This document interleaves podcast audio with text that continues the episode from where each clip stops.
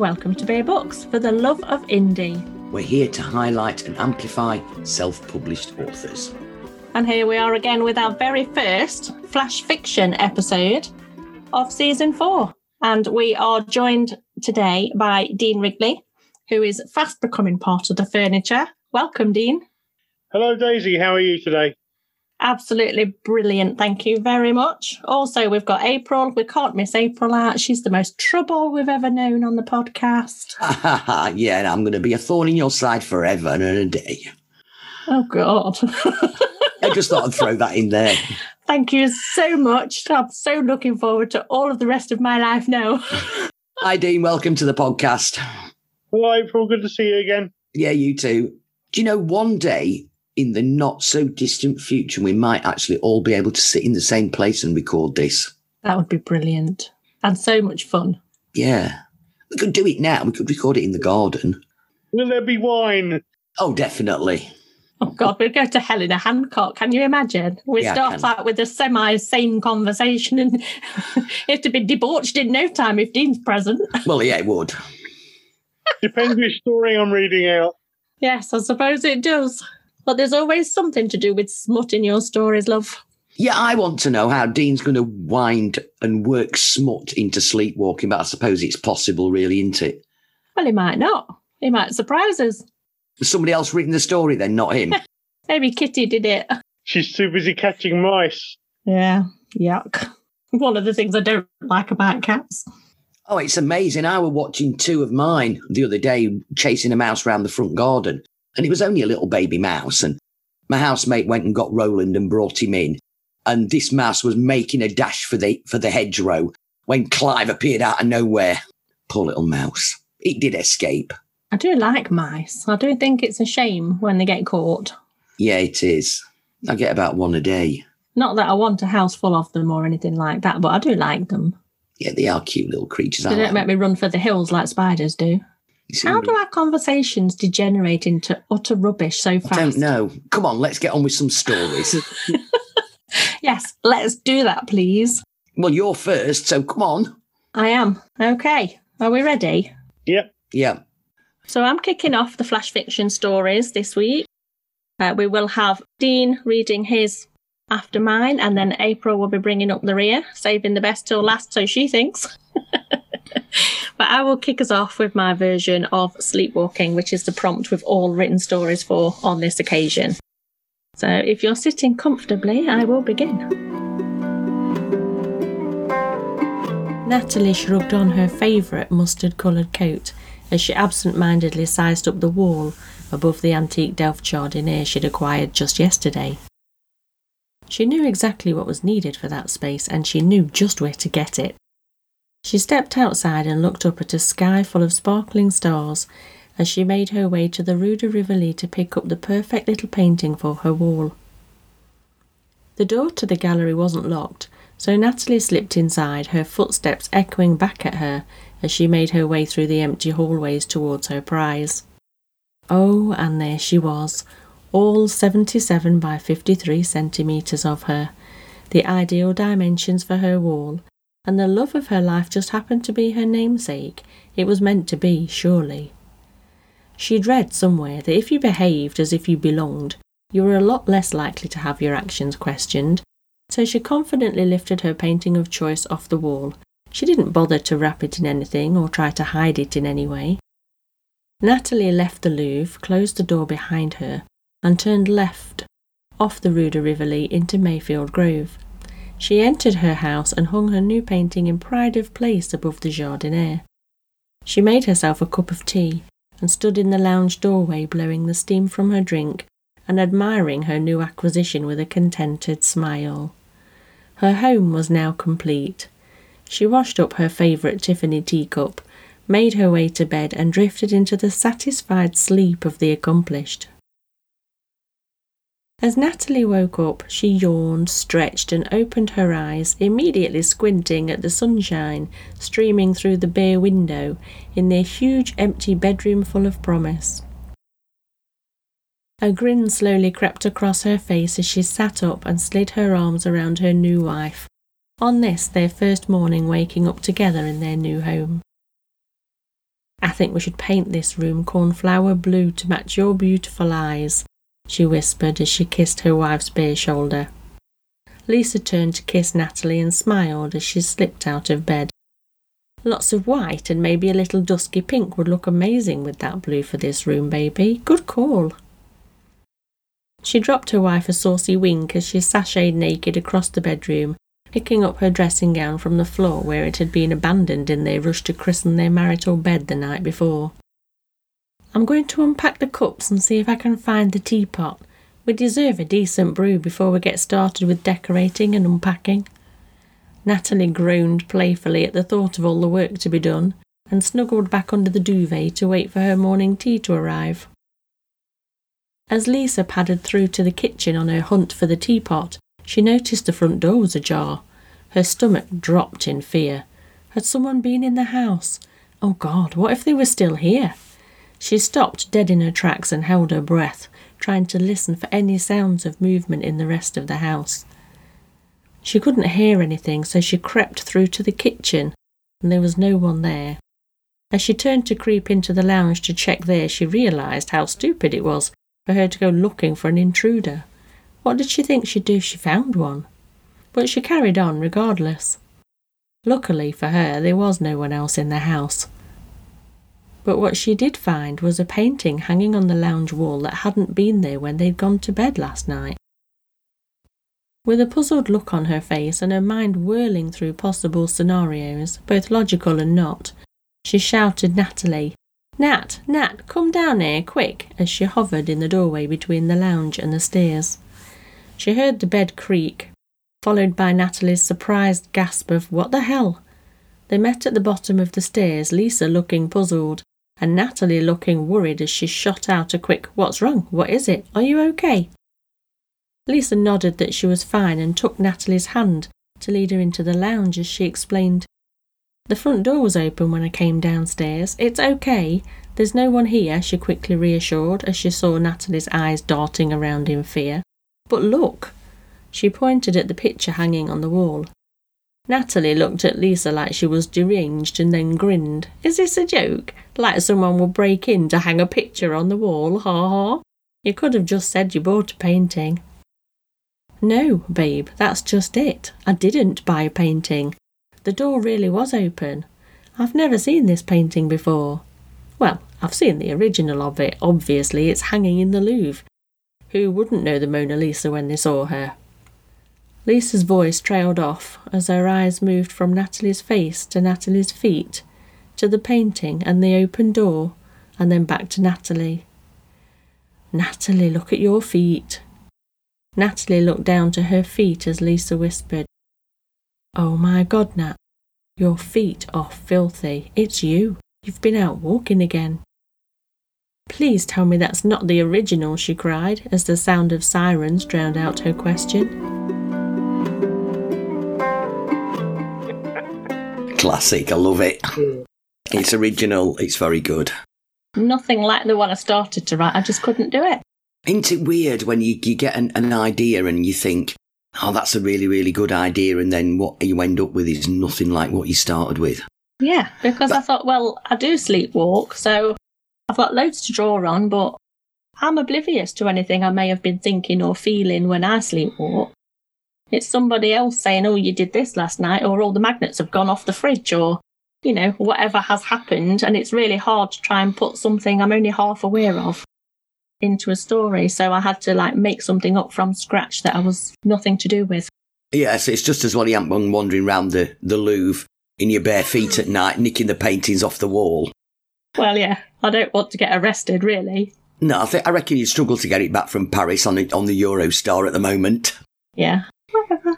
You've got to put shoes on. Yeah, but you don't when you sleepwalk, do you? No, don't suppose you do. Was she sleepwalking naked? Oh, good question, Dean. Um, who knows? that would have been interesting, wouldn't it? Come to think of it, they did wake up naked, didn't they? Oh my days. What shocked me is her feet are filthy, but when she was sleepwalking, the, the sort of thoughts that she had, she could hear her footsteps echoing, but you never said she had shoes on, did you? You No. just said footsteps echoing back at her. Maybe she had shoes on because she certainly put a coat on in her dream. That's true, she did, because she, she reached for a, a favourite coat, didn't she? Yeah. So But- she dressed in it- a dream, but she may have been completely naked, as Dean said, when, when she actually went. Wasn't a dream, though, was it? half and half, maybe? She didn't have a mustard coat, I don't think. I think that was just a dream coat. I would really like to talk to somebody that sleepwalks. Yeah. But are people that sleepwalk away? No, but the people around them must be. I've slept walk. Have you? Absolutely. Do tell. yeah. Come on then, Dean. yeah, do tell. I did the most outrageous thing when I was sleepwalking once. I can't possibly repeat it on a on a podcast. Oh, my days. Oh, wow. Can we have a clean version? Because knowing you, it's smutty. uh, no, it's not smutty. It's just um, I did something in a fridge that um, I think I can guess.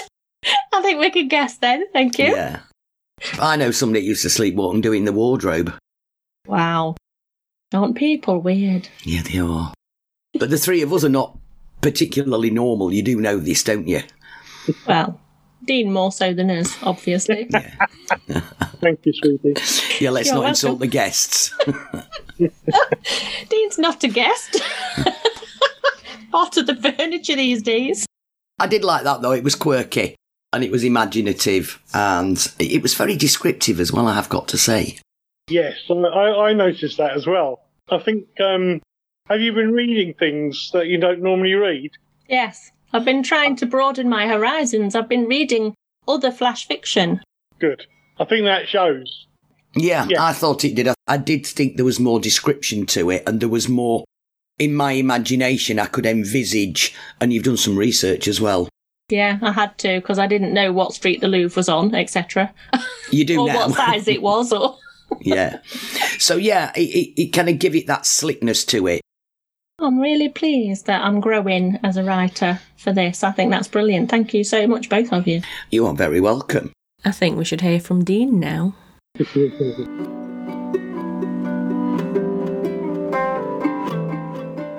Okay, so here we are. Sleepwalk. Professor Plum sat bolt upright in bed. He reached towards the bedside cabinet, grabbed his spectacles, unfolded them, and placed them on his face. He got out of bed and wandered around the walls, eventually finding the door. In the pitch darkness, he fumbled for the doorknob and turned it.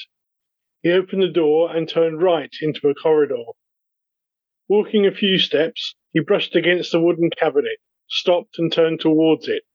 He looked through the cabinet's double glass doors, his eyes moving rapidly over the objects on the cabinet shelves. Opening the glass doors, his right hand took hold of a wooden box and lifted it towards him. There was a little key in the lock. He turned the key, opened the box, and took out a small pistol. He lifted the pistol, placed it against his temple, and squeezed the trigger. Nothing.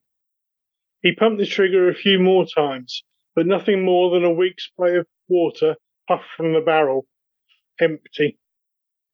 He put the pistol down and descended the staircase. He entered a room containing a large table with remnants of a banquet strewn across it, and a lone candlestick in the centre. Propped up against the candlestick was a Polaroid photograph. He picked it up and looked at it. It had been taken recently. He recognized himself in it Colonel Mustard, Mrs. Peacock, and the flame haired Miss Scarlet. The other name slipped his mind. He went to place the picture back on the table, but it dropped from his hand and fluttered to the floor. He picked up a knife from the table. He held it by the handle, pointing it downwards, and began stabbing at the oranges in the fruit bowl. As each orange was punctured, some juice squirted out and splashed onto his hand. He dropped the knife and it landed point first on the photograph, pinning it to the laminate floor and vibrating menacingly upon the image of Miss Scarlet. Another door.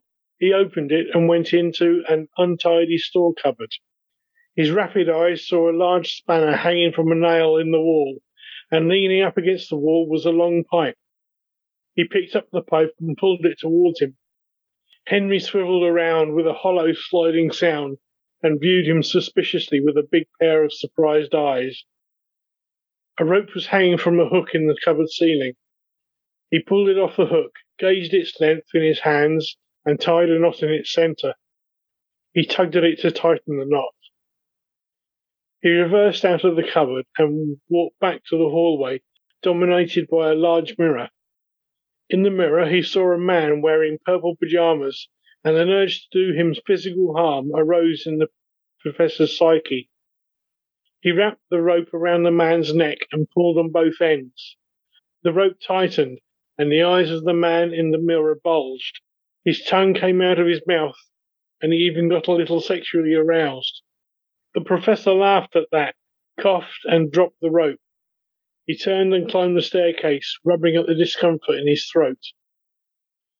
He wandered back along the corridor, hugging the wall, and found a doorknob. He turned the knob, opened the door, and walked into the room. His bare foot kicked against a pillow that had been thrown on the floor. He picked it up, restored its plumpness, and removed the long red hair from it before placing it over her sleeping face and pressing down firmly until her struggling had ceased. He left the bedroom where the corpse of Miss Scarlet was cooling under a pillow and crossed the corridor into his own bedroom. He climbed into bed and settled his head. Moments later, he felt something digging into him from behind his ears and across the bridge of his nose. He awoke with a start and realized he was wearing his spectacles. His hands were sticky, his throat was sore, and his hair was damp on one side. Oh no, I've been sleepwalking again, and it feels like I've been up to some mischief, he said to himself. I hope nobody guesses who did it, where they did it, and with what. Love it. Very clever. yeah, very, very good, Dean. Yes, I like that. The way you took the game of Cluedo and made it into a, a, a little bit of a mystical kind of whodunit type thing. Yeah, and then ended up using a pillow to suffocate her. Yeah. Yeah, and let's face it, it wouldn't be a Dean story without a little bit of sexual tension in there. No, it wouldn't. Not, of course, not at all. That's your trademark. If you ever write one without it, we're going to know someone wrote it for you. Yeah, we worry it's not yours, Dean. Ghostwriter. I started off from the premise that I, I wanted to kill somebody off. I've, I've heard you two kill off your subjects, and I thought, yeah, I want to do that. and, and then this slowly evolved. yeah. Yeah, it's, I like killing people off in stories. It's great. Have I we ever it's- had an episode of Flash Fiction where somebody didn't die? No, I don't think so. No, no. Dean's kept that alive. We're still going strong. Yeah. We haven't heard loopholes yet. Oh, that's true. We could have more bodies to come. Who knows? Did you enjoy writing that one then, Dean? Yes, I did. Once I got into it, once I realised that I didn't actually have to name everybody. Yeah. I, I didn't actually need to include all the all the potential weapons, but but I did, and all the put a little bit of humour in it. Like the, the the pistol's a water pistol, and uh, the the pipe was a was a vacuum cleaner, and you know Yeah. Yeah. Quite like the way you've got your own little personal twists in there. Yes. Yeah. yeah. Thank you. I am enjoying this. It's so good. I love flash fiction episodes. Yes, I, I do. I find the flash fiction ones a little bit stressful in the run up to it because it's obviously it's, there's pressure on us. We've got to get something written. And I am very much lastminute.com, to be honest. You are, yeah. Is Um, this however- another lastminute.com? Um, yeah, it is really. I had it all written down, all planned out, um, and then I've wrote it in the last hour and a half. Oh. Very much lastminute.com then. I knew what I was going to write about, though. Absolutely knew what I was going to write about, and had everything all planned out on like a, a template type thing. So I was a bit organised. Do you know what I like about that though? I like the fact that a lot of times the flash fiction that is on the actual podcast is first draft. Everybody's first thoughts of the story that they want inside their head. By Yeah. the time that transpires to anthology stage, it's gone through several rounds of editing, it's refined and likely to change quite a bit. So what people read later on is potentially not quite the same and doesn't flow exactly the same. So it's really nice because people get both versions if they listen and read later. And then read it, yeah. And we get plenty of flash fiction submitted to us that needs a lot of editing before we can even put it on the podcast. that too. Yeah. I want to hear yours though, April. Are you ready? I'm ready, yes. Excellent. Patrick returned from the clinic. He felt refreshed and at ease with the world, a feeling he had not had for a long time. The last six months had been hell. He'd lost his job. His mother in law had custody of his two children because he lost the family home and could only afford a one bedroom flat. He only got to see them every two weeks, which he relished. All this tragedy was the fallout from the killing of his wife in an horrendous attack one night. The fact that the killer hadn't meant to do it, that it was an accident, didn't make the hurt any worse, nor did it do anything to quash the rising anger in Patrick, which seemed to get worse with every passing day. Unlocking his flat door, Patrick picked up his post, threw it onto the kitchen counter, and made himself a coffee. He took the leaflets from his pocket and put them with the post, took his drink, and went into the bedroom. He was tired. He found it really difficult to sleep at the clinic. Last night was the eighth night he'd been there. Only two more to go, he thought to himself, but it was worth every sleepless minute. Making plans in his head for the rest of the day. His first priority was a new job, update and register his CV on job websites, but first he needed a shower and a quick nap. Patrick switched on the shower and the radio, stripped off and stepped in to wash the clinical smells off his body. A loud banging on his flat door drowned out the dulcet tones of Paloma Faith enticing him to New York. Patrick quickly rinsed off when it became apparent the banging wasn't stopping. He stepped out of the shower, picked up a towel, and tried to wrap it around him while opening the door at the same time. Facing Patrick on the doorstep was the detective who had been in charge of the investigation into his wife's murder. Patrick had spent hours with the detective, but something told him today's visit wasn't a friendly one. Before he knew what was happening, Patrick found himself handcuffed and in the back of a police car, arrested on suspicion of murder. Patrick was shell shocked. What was happening? Will his nightmares ever end? At the police station, Patrick was fingerprinted, handcuffed, and taken into a square, gloomy room and sat down at a table.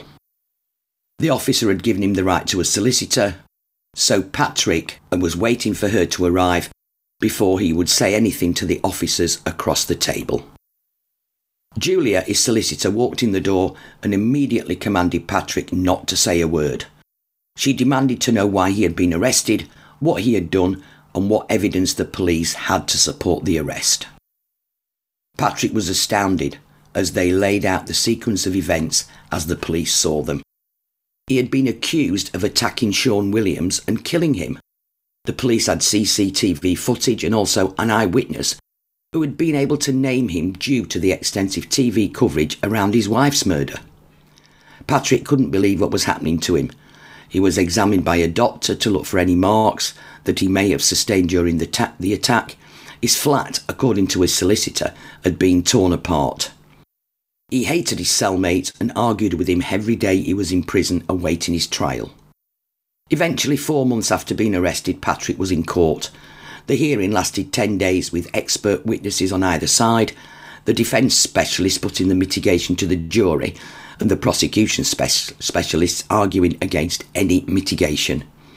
The crucial evidence that worked in Patrick's favour and the eventual not guilty verdict were the leaflets from the clinic that he had carelessly thrown on the kitchen units with his post the last day he'd been in his flat. After all, if John Williams could get away with murdering his wife by claiming he was sleepwalking when he did it, so could Patrick. Very NCIS. But that's your bag, isn't it? You watch that sort of stuff. It's quite a change from your usual relationship stories. I think you've been channeling your dark side. The only thing I can say, really, Yeah. is trust you. Why? You go from little Miss Gardening and allotments to full on bloody murder. Why not? You're like Mrs. Beeton to Poirot in one heartbeat. Did you know I did some research for this? Yeah. And I researched murder while sleepwalking. I'm hoping Wow. nobody ever nobody ever looks at my history on my computer. But actually, it has been used as a defence, a successful defence in quite a few cases. Wow. Yeah, somebody got away with sexually assaulting somebody, and because they did it while they were sleepwalking. How do you prove that though? You have to go through lots of tests. So obviously, the person that said I've been sleepwalking, obviously, I've got to go through tests. You see, that's Patrick was was at the clinic going through tests to make you know f- so that he could use it as a defence. Well planned out, Patrick. Patrick is so naughty. Naughty being quite the understatement. Yeah. I wasn't expecting that actually, using it as a defence for murder. Again, a lot of detail in there though, so that we got it. Yeah. I think I suppose I've, I've done the same as you and I've tried to do it to improve, you know, my writing. Because like I mm. say, for me, it's not, I'm not naturally artistic. Yeah. I don't know. I don't know if writing is artistic as such or more creative, because like you create worlds, don't you? In, in a way, yeah, it is. You think? Yeah, because Yeah. I, you, you're trying to describe something, um, and be- because of the limitations that we have with the thousand words, Yeah. you, you, you, you know, you, you can't be too, you can't waffle, can you? You, True. Yeah. You, you want to get to the point, so you got more to write about. Yeah, yeah. You've got to learn what the salient points are, I guess, but still have the, enough detail. to get a story across. Yeah, without it being so vague that only the writer really gets it. Yeah. Yeah, I think we are all getting better at that, though. I can see your point, both of you, that our writing styles are developing as as the seasons go, and as the more we write. I think they are. And I think you saying that writing's not artistic, you might have millions of authors coming down on you and saying, well, actually, we think it is. Well, is is a natural storyteller an art form? Do you think? Oh, that's a point for debate, isn't it? I mean, yes. On the one hand, I can see that it is because you know there is a knack to storytellers, like the Irish are natural storytellers, or you know, con men are natural storytellers. Yeah, I wouldn't say that's an art form, would you? What con men? Yeah, Well, I don't know. They have to get the mark to believe every word they're saying. that's true. What is that noise? Oh, it's outside of April's.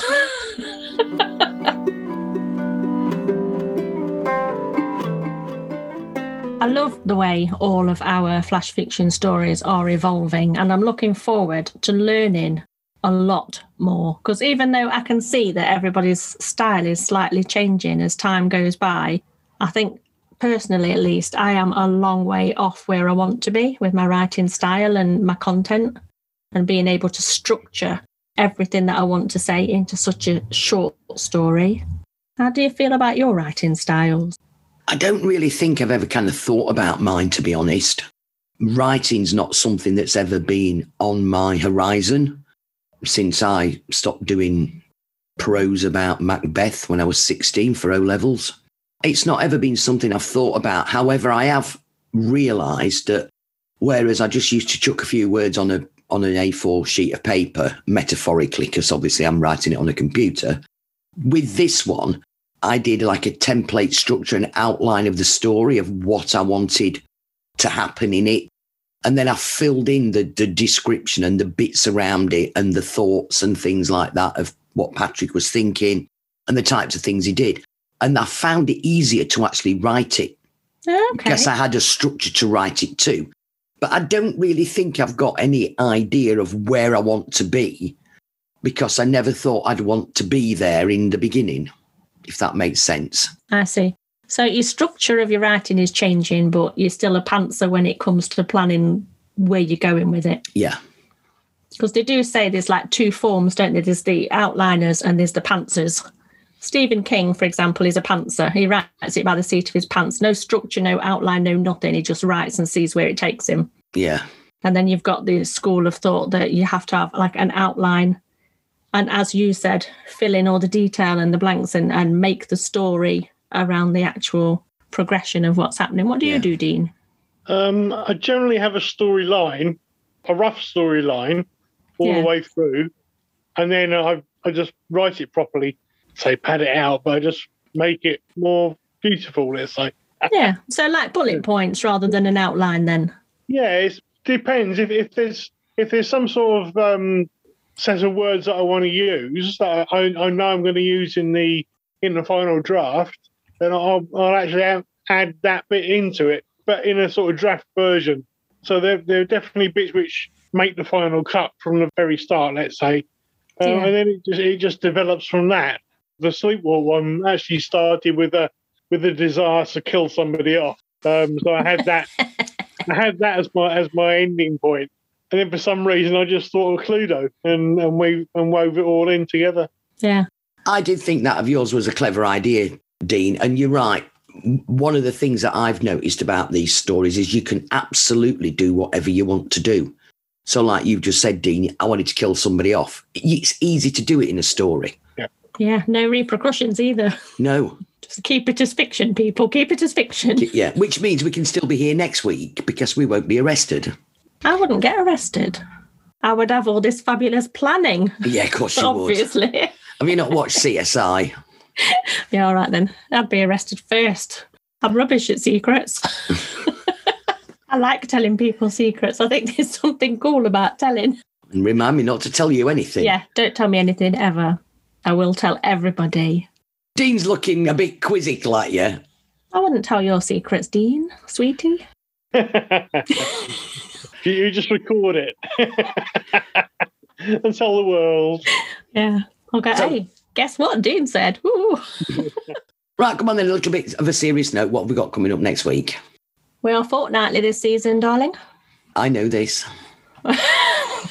sure you do.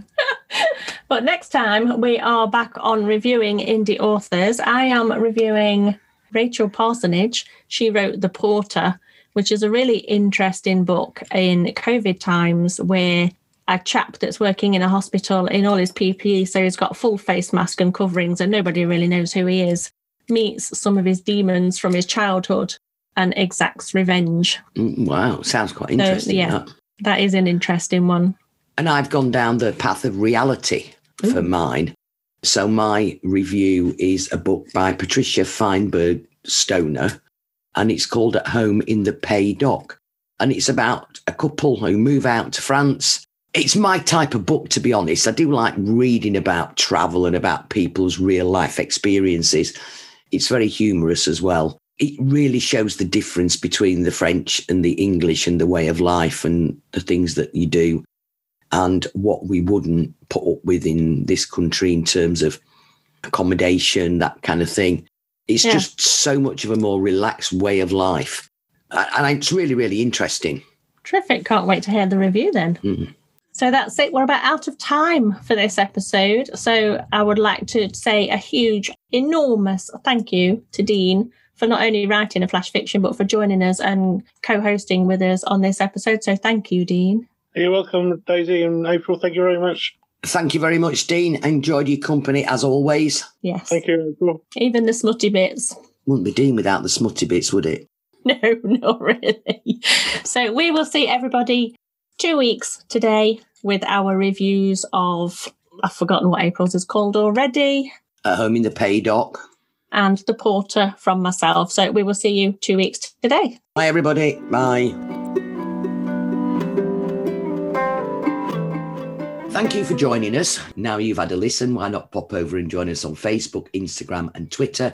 Or if you want to send in your stories, email us at submissions at bearbooks.co.uk.